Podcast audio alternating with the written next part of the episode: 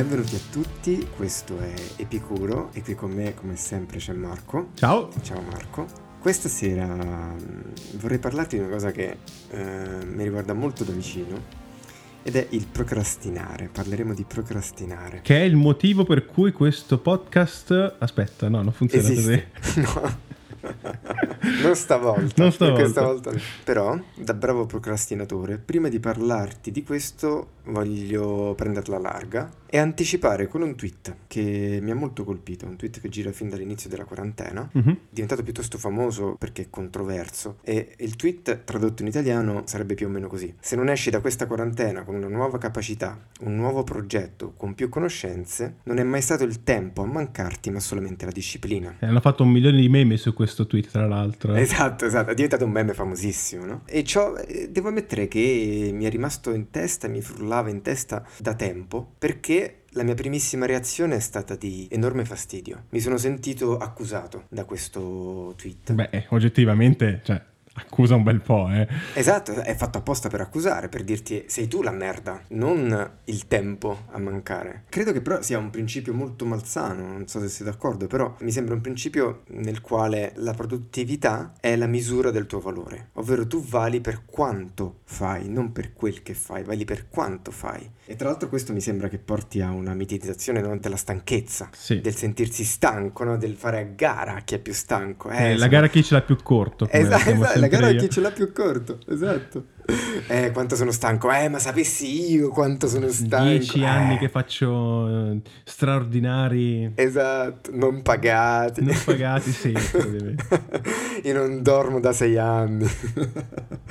E questa gara ad avercelo corto è veramente un problema perché genera, io credo, una falsa percezione di se stessi, estremamente tossica. Una pressione tra pari eh, attraverso l'internet ti arriva, è incredibile Sì. come cosa. Cioè, cioè, l'ennesima poi tra L'ennesima, l'altro perché eh, abbiamo parlato la sera scorsa di, di narcisismo e- ed era anche quella una pressione tra pari, no? Decisamente sì. Quindi però in questo caso è l'aspetto presuntamente sano Mhm. ad essere particolarmente interessante perché cosa c'è di male in fondo nel dire vabbè fai qualcosa, ora che hai tanto tempo fai qualcosa. Cioè, impegna il tuo tempo. Però è un estremo di questa positività. Quindi ti voglio chiedere se questo tweet rappresenta un tipo di positività tossica, diciamo, cioè un atteggiamento che in realtà, seppure sembra positivo, incoraggia comportamenti autodistruttivi, cioè comportamenti che in fondo ti danneggiano. Beh, questo è estremamente legato per me alla mia esperienza lavorativa dei primi anni, Mhm. in cui ho visto tantissimo questo cercare di inquadrare il lavoro allo stremo delle forze come una Il cosa fatturare. positiva, il fatturare, esatto, alla, Sei alla milanese. Bisogna fatturare, Fino, fino a star male e io personalmente ci sono stato particolarmente male, Mhm. arrivando anche a problemi fisici proprio. Certo. È molto subdola come meccanica, perché tu credi di essere la persona in potere mh, in questo meccanismo, Mhm. mentre è qualcosa che ti viene forzato addosso. Per Sì. questo dicevo che è una pressione tra pari, perché ti arriva sotto la pelle, è qualcosa, è come si dice in, in inglese, gaslighting, no? Sì, come come sì, si può tradurre in, in- in italiano? Eh. eh, è una parola di È quelle che difficile, è, vero. molto difficile. Fare no? gaslighting Eh, è come di indurti in uno stato di inganno dove te sei l'artefice del tuo stesso inganno, ma sotto la mia guida. Io la metterei così. Sì, Però- esatto, è, è un po' lunga come... Sì, non è, non è una traduzione parola per parola, ma... Una Però, insomma, sì. parafrasi. È proprio questo il meccanismo di qualcuno che ti manipola. Mhm, E sì. questa cosa eh, l'ho proprio vista succedere. Persone che sono partite normali e poi alla fine sono diventate. si sono mh, proprio convinte di essere loro a volere Certo. questa situazione. È una positività tossica, assolutamente. È proprio malvagia. Sì. Perché a quel punto tu non hai più nessun limite inf- superiore. Tu non hai nessun limite a quanto puoi fare. C'è un limite inferiore al non fare. Non sto facendo niente. Ma il numero di cose che ti puoi illudere di star facendo è fondamentalmente infinito. Sì, e quindi esatto. puoi togliere le funzioni corporali più o meno, puoi smettere di andare al cesso, puoi non lavarti, puoi non mangiare. Tantissime persone ho visto smettere di mangiare a pranzo perché dovevano certo. finire, finire, finire. Poi esatto. alla fine non finisce mai il lavoro. Per poi arrivare a sera e dire eh, sono stanco. Sono stanco. Una bellissima cazzo. frase che mi era stata detta era che tutti quanti abbiamo 24 ore nella giornata, no? Uh-huh. Che è un po' l'antico antidoto a quello che è la nulla facenza. Sì. Per cui tu dici, tutti quanti abbiamo lo stesso quantitativo di tempo, state a usarlo nel modo giusto. Sì. Questo è un pochino più, secondo me, positivo non tossico, nel senso è rendersi conto che tutti quanti abbiamo lo stesso tempo è più un modo di come lo gestisci certo. che è il, la chiave della faccenda. Per cui se qualcuno ti dice non ho tempo e tu dici non è vero, non è che non hai tempo, semplicemente hai deciso di dedicarlo ad altre cose. Ad altro, esatto, madonna quindi... quanto la penso sta cosa. gli, amici, gli amici che ti dicono eh ma non c'ho mai tempo, non è vero che non certo hai tempo. Non vuoi darlo e giustamente magari, eh? io non ti accuserò, ma se non ti va di vedermi perché preferisci vedere un'altra persona o fare un'altra cosa, dimmi no, perdonami, ho altro da fare, ma non mi dire non ho tempo, è una cosa che io non tolgo. Totalmente. Per... Perdonami, ho usato il tuo discorso per arrabbiarmi su, su cose personali. Ma ci sta, guarda, è una cosa che all'inizio non avevo ben mm-hmm. capito anche io perché mi irritava assolutamente anche a me, però quando poi mi è stata detta questa frase sono riuscito un attimino no, a, a inquadrare bene il problema fino in fondo. Perdo la testa. Io vorrei a questo punto rigirare la questione e finalmente arrivare al cuore della serata del perché questo è un episodio sul procrastinare, perché io sono un procrastinatore, forse anche per questo mi danno così tanto fastidio le persone che dicono di non avere tempo, perché il procrastinatore è una persona che tende a creare molto tempo attorno a sé nella sua giornata, perché continua a, a rimandare impegni, quindi tendenzialmente mm-hmm. una giornata piena di tempo, quella in teoria quella di un procrastinatore. E quindi, e se fosse stato, e se fosse anzi, il procrastinatore dentro di me a essersi innervosito per quel tweet, per quella frase. Non è mai stato il mm-hmm. tempo a mancarti, ma solamente la disciplina. E quindi, ecco, se fosse proprio l'essermi sentito punto sul vivo. Ma chi è che non è un procrastinatore, oggettivamente? Certo, ci sono diversi gradi di procrastinazione, è vero. Ma certo. chi è che non lo è? Ma è insito nella natura umana, ma io non ci credo che ci siano persone che sono questi santi zen, che sono incapaci di pensare lo faccio dopo. Sì. Cioè, io non ci credo che questa cosa esista. È così distante dal mio modo di pensare. Mm-hmm. Ma cioè, meglio di reagire alle cose, è proprio la prima reazione istantanea che ti viene, no? Perché è, è, è come. È proprio, non so, è il, è il, cervello della scimmia che te lo dice probabilmente, no? sì. E ti sì, dice: sì. Non è il momento di fare questa cosa, puoi farla dopo. Adesso goditi il momento di adesso, perché eh, alla fine è un po' questo, no? Il, il motore della procrastinazione. Pro- sì. sì, giusto, procrastinazione. Sì. E, ehm, sì, sì, è un po' come idillio e anch'io ogni tanto eh. dove mettere l'accento su, su procrastinaggio. Io devo... Eh. Certo, certo. Io, guarda, ho scoperto una cosa molto interessante su questo. Non so se è il nome esatto, però io la chiamo così perché non mi ricordo più come si chiamava. Che è la regola di 5 minuti. E cioè, mm-hmm. se devi fare qualcosa ah, sì. che richiede meno di 5 minuti, falla subito. Tipo sì. stendere i panni. Dai, quanto ci vuole a stendere i panni? 5 minuti, fallo. Lavare i piatti, quanto ci vuole? Fallo mandare un'email importante a una persona a cui devi inviare il curriculum, quanto ci vuole? Un minuto netto, fallo. E questa è un'ottima tecnica. Le volte in cui ho avuto voglia di applicarla, che non sono tante in realtà, eh, procrastinato. Le volte in cui esatto. Mette... le... no, questa regola la, l'applicherò la prossima volta. Esatto, perché ci vuole un giorno intero ad applicarla, mica 5 minuti. Quindi diciamo che le volte in cui l'ho effettivamente applicata ha funzionato e mi ha fatto vedere come in effetti gli impegni tendono a prendere dei contorni spaventosi solamente perché vengono rimandati e perché non vengono visti nel loro essere dei piccoli blocchi di impegno mm-hmm. in realtà. Che poi è, un po' si riallaccia a quel discorso che avevo già fatto in passato che comunque il nostro cervello ha un, uno spazio cognitivo limitato per cui mm-hmm. è anche un po' tirarsi la zappa sui piedi, continuare a dedicare tempo del cervello a pensare di dover fare queste cose invece che farlo. Sempre sì. per il, il, famoso la mia mente è un tempio, Sì. Cioè, perché devo continuare a pensare ai panni quando magari ho cose più importanti a cui dover pensare? Serve una cura nei confronti della propria mente. Mm-mm. Se fosse così, sempre così semplice capire il confine, no? Mm. Sarebbe bello fosse semplice perché l'azione del procrastinare è molto subdola. Mm. Il come agisce su di te è veramente subdolo perché ha un aspetto accogliente, quasi materno. Mm, sì. Arriva il desiderio di procrastinare e arriva come un dolcissimo consiglio del tipo non preoccuparti, non è ora che te ne devi occupare, mm-hmm. ma figurati se ora durante una quarantena puoi pensare a questo, no? Le scuse sono infinite e sono tutte quante molto dolci, molto attrattive, sono davvero mm-hmm. sirene. È un meccanismo che almeno per me, io adesso parlo per me, è un meccanismo che adotto da tutta la vita e l'ho imparato da studente. Eh sì, è lì che nasce, assolutamente. Eh sì, e, e, il sistema non ti ferma, il sistema non ti ferma. Ah no, farlo, eh. assolutamente no. Anzi, lo incoraggia in una maniera assolutamente deleteria. Assolutamente, perché ti dice, guarda, allora, c'è una scadenza, cioè il sistema, il sistema scolastico in questo caso, ma anche quello lavorativo, eh, sì. delle consegne, almeno in quello in cui io mi sono ritrovato, è quello di dirti, va bene, c'è una cosa da fare, questa cosa andrà fatta entro entro tot giorni. Non importa quello che fai prima, l'importante è che consegni. Però questo è un sistema che si basa sulla paura, no? Sulla paura di non consegnare, sull'ansia, sul senso di ansia. Quindi, cioè, il fatto che l'intera mia vita, da studente fino all'università e poi nella mia vita lavorativa attuale, no? Si è basata sulla paura del non fare in tempo e dunque impegnarmi all'ultimo momento. Che poi ogni tanto ti premia proprio perché tu riesci magari a ottenere anche un risultato buono con questa strategia di fare tutto quanto all'ultimo minuto e dici, certo. guarda, hai visto che andava benissimo, tutto Che alla posto. fine funziona.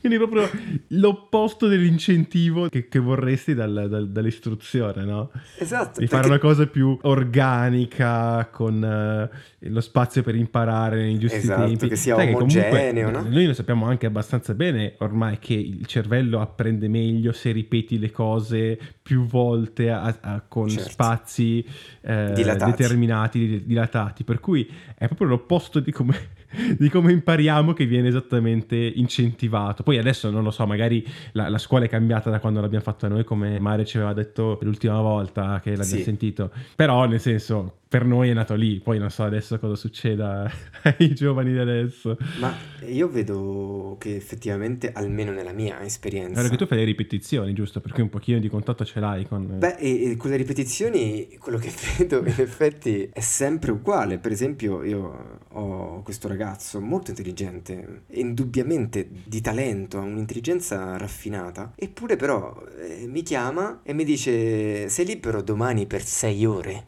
No. E faccio, scusami, sei ore. Eh. eh sì, perché devo ripetere tutta la storia medievale dalla caduta dell'impero romano d'Occidente fino a, boh, a, alla scoperta dell'America. Dico, ok, e lo vuoi fare eh? in sei ore? Vabbè, adesso l'esempio effettivamente non rendeva giustizia a Mattia, però indubbiamente diciamo che quando mi chiama è proprio perché io sono l'ultima risorsa possibile. Però l'abbiamo fatto tutti quanti di studiare in realtà sei ore prima dell'esame. A voglia, a voglia, eh. certo, certo. Però ecco, non vedo un cambiamento nelle generazioni successive, uh-huh. né vedo un cambiamento nel mio percorso, a meno che non parta da me, perché nel campo delle sceneggiature, per dire, in generale dello scrivere per qualcuno, ti viene data una scadenza e io anche lì non sto mostrando o non ho mostrato per lungo tempo la capacità di distribuire il lavoro, no? Ma sai, però ti dico, dal punto di vista della creatività, io posso anche un attimino comprendere di più uh-huh. lo strumento dell'ansia per sbloccare la creatività, perché uh sai, gli artisti si danno il meglio quando hanno dei limiti e mettersi dei limiti artificiali è un modo tipico per riuscire a, ad avere delle nuove ispirazioni. Sai, sì. è un modo come un altro per mettere mettere il cervello in una situazione diversa da quella che magari non ti stava ispirando. Per cui, sai, sulle cose creative non riesco neanche a essere troppo Però, giudicante. Ecco. Guarda, da, cioè, posso capire quello che dici, anch'io penso che il valore del limite nella creatività sia es- estremamente alto. Questa è una cosa di cui sono fermamente convinto. Quello che però mi sentirei invece di, di sostenere è che questo costante affidamento sull'ansia della scadenza è una protesi di un comportamento infantile studentesco, anche se applicato nell'ambito più bello, più infiocchettato della creatività, ha sempre questa radice infantile, secondo me.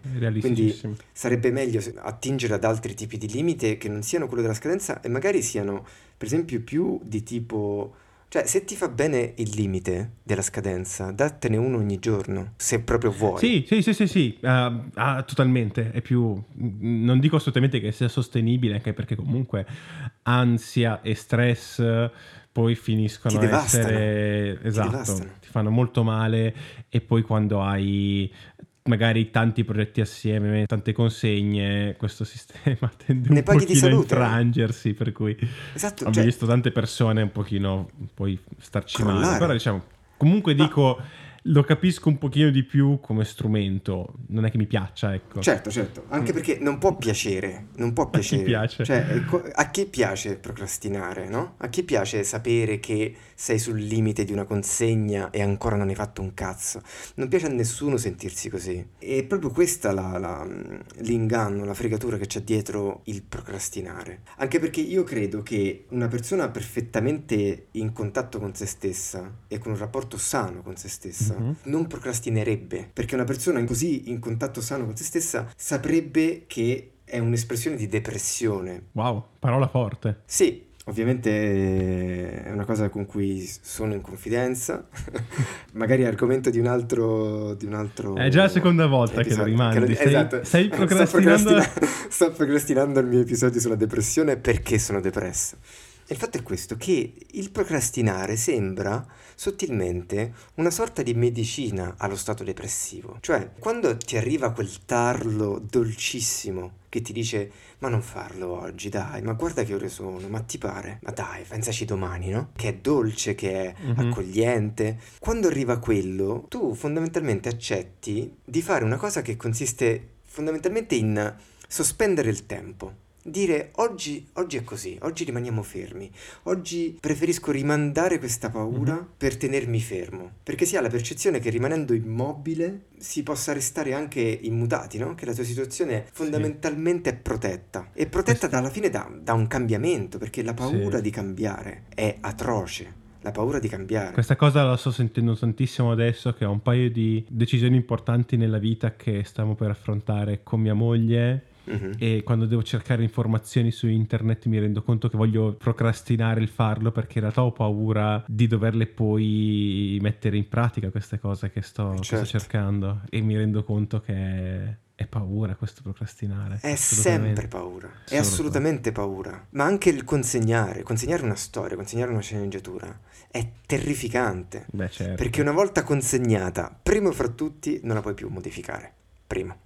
Secondo, tu vieni valutato per quello che hai scritto e non è che hai compilato una lista di oggetti se ci sono o non ci sono in un inventario, senza nulla togliere a questo mestiere, ma hai fatto una cosa che ti coinvolge intimamente perché l'hai scritto tu ed è una cosa che mm-hmm. riguarda te. Quindi quando verrà valutata è inevitabile l'essere coinvolti nella valutazione anche personalmente. Decisamente. Quindi è terrificante la sensazione e pur di non passare questa paura, pur di non provarla, si preferisce uno stillicidio, perché questo è, del rimandare, delle ansie che poi vengono sì. riacquietate dicendoci vabbè fallo domani e poi anche domani riavrai l'ansia e anche domani ti dirai fallo domani, così all'infinito. Ma io quello che vorrei porre a chi ascolta e a te è ma alla fine qual è la paura veramente grave? Cioè qual è la paura che davvero dovremmo temere? Io ho l'impressione che sia lo stillicidio la vera paura tra queste due, e quella di cui essere stanchi, mm, e quella... Mm è quella che vogliamo evitare. Io sono stanco, e questo sì davvero stanco, di trovare scuse il giorno per non fare niente e arrivare a sera e sapere che non ho fatto niente e tentare di dormire sapendo che non ho fatto niente, svegliarmi troppo tardi domani perché non ho dormito, dire vabbè ormai la giornata è finita, è mezzogiorno, ti pare che oggi faccio qualcosa?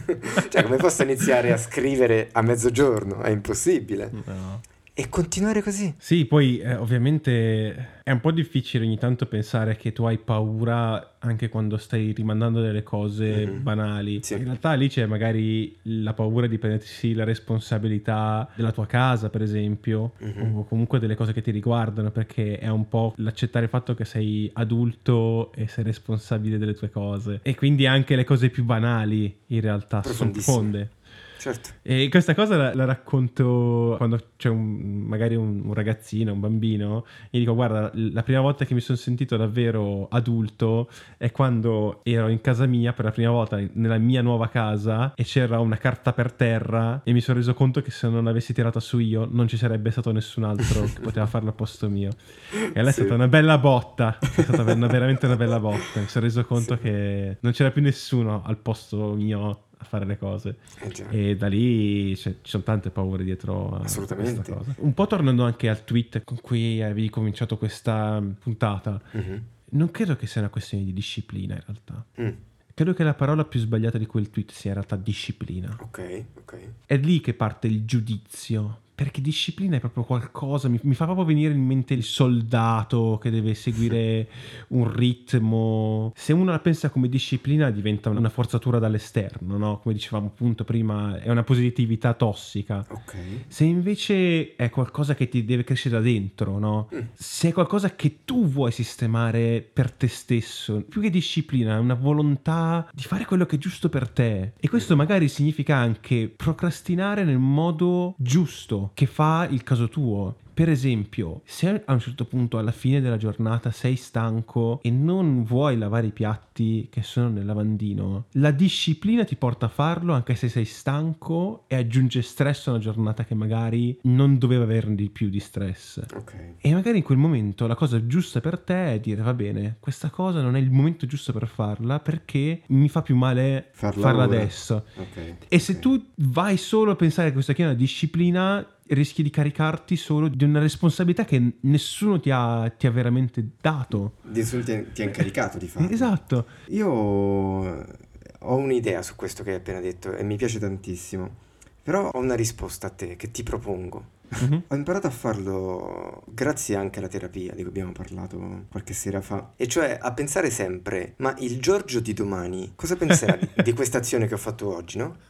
E che è una forma eh, di amore sì, verso se stessi, mm-hmm. perché se il Giorgio di oggi lava i piatti, anche io odio lavare i piatti la sera, lo odio penso tutto il mondo odia lavare i piatti la sera. Io in realtà faccio la lavastoviglie, però eh, sì, sai, ogni vabbè, tanto oh, devi sistemare alcune cose. Esatto, cioè qualsiasi impegno sia serale, no? Quando uno mm-hmm, è finito sì. la giornata è stanco. Eh. Però invece di pensare quanto odio lavare i piatti o sistemare la lavastoviglie, pensa a quanto amerò il me di ieri sera quando domani mattina mi sveglierò e non ho i piatti da lavare. Ah, questa cosa me l'ha, me l'ha, insegnata mia moglie perché io ero uno di quelli che ha detto ma sì ma alla fine della sera voglio godermi il tempo con te? Sì. e lei voleva in realtà che il mattino dopo la, la, cucina fosse limpida e bella da entrarci. Certo. E quindi in realtà mi ha insegnato che preferisco la cucina pulita il giorno dopo rispetto a risparmiare quei 10-20 minuti alla sera alla fine della serata. E comunque se sono stanco lo faccio il giorno dopo Giustamente. Io guarda, consiglio a te, non so se lo conosci, probabilmente sì, il video di Tim Urban sul Beh, Tim Urban, Wait But Why, un mito. Grande, infatti. Mi ricordo un articolo, se non ero, sullo procrastinare. Sì, lui fece un post, fatto... sì. Face un post sul suo blog che esplose praticamente, dopodiché è stato invitato da TED per fare una un pezzo sul procrastinare. Ah sì, che lui diceva che aveva procrastinato nel fare il TED Talk sulla... esatto. sì, me lo ricordo. Un genio. Fantastico, sì. Ma Consiglio mi piace, quanti, sì. lui, fi... lui arriva a delle conclusioni diverse rispetto a quelle che io credo, perché lui alla fine dice va bene, facciamolo funzionare questo sistema allora, perché il problema eh, si verifica quando se tu funzioni solo a scadenze, ci sarà comunque un lavoro che potrai avere in futuro o una passione che vorrai seguire in futuro che non ha di per sé scadenze, te le devi dare da solo. Se tu lavori come mm-hmm. autonomo per dire chi, chi cazzo te le dà le scadenze se non te stesso? E quindi lui suggeriva di fare un quadrato di tutte le settimane che compongono la vita di un novantenne, un quadratino per ogni settimana, mm-hmm. segnare quelle già passate e vedere quanto in realtà siano poche le caselle rimaste da segnare, cioè la tua vita fondamentalmente. E lui dice, ecco, questa è la deadline definitiva da usare come motore di Ma. ansia. Però ecco, per quanto divertente quel, quel TED è fantastico. Sì, cioè, è molto eh, divertente. Io sì. mi, mi, sono ucciso a guardarlo, è veramente divertente, però questa sua conclusione mi ha lasciato piuttosto... Sì, tiepido. Mm, sì. Sono freddino.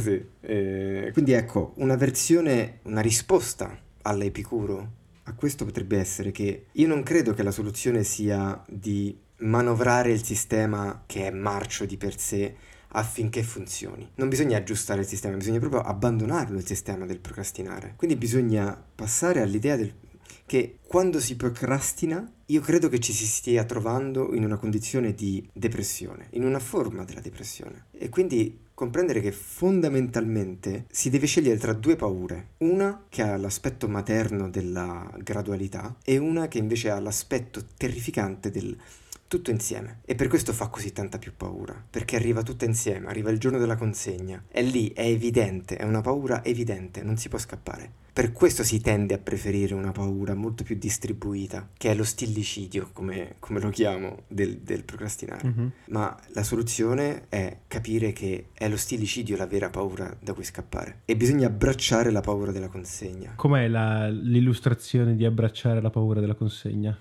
Eh, questo saranno i cazzi di Nunzia. Nunzia, Nunzia inizierà a bestemmiare. Va bene, Marco, ti ho, ti ho procrastinato il tuo lavare i piatti a sufficienza. Ora valli a lavare, magari. L'ho già fatto, e questa è la cosa ah, divertente. No, grande, grandissimo. Bene. e allora va bene. Grazie come al solito di essere stato qui con me a chiacchierare. Grazie a te. Io ti invito la settimana prossima. Questo era Epicuro. Grazie dell'ascolto Buona serata a tutti. Ciao.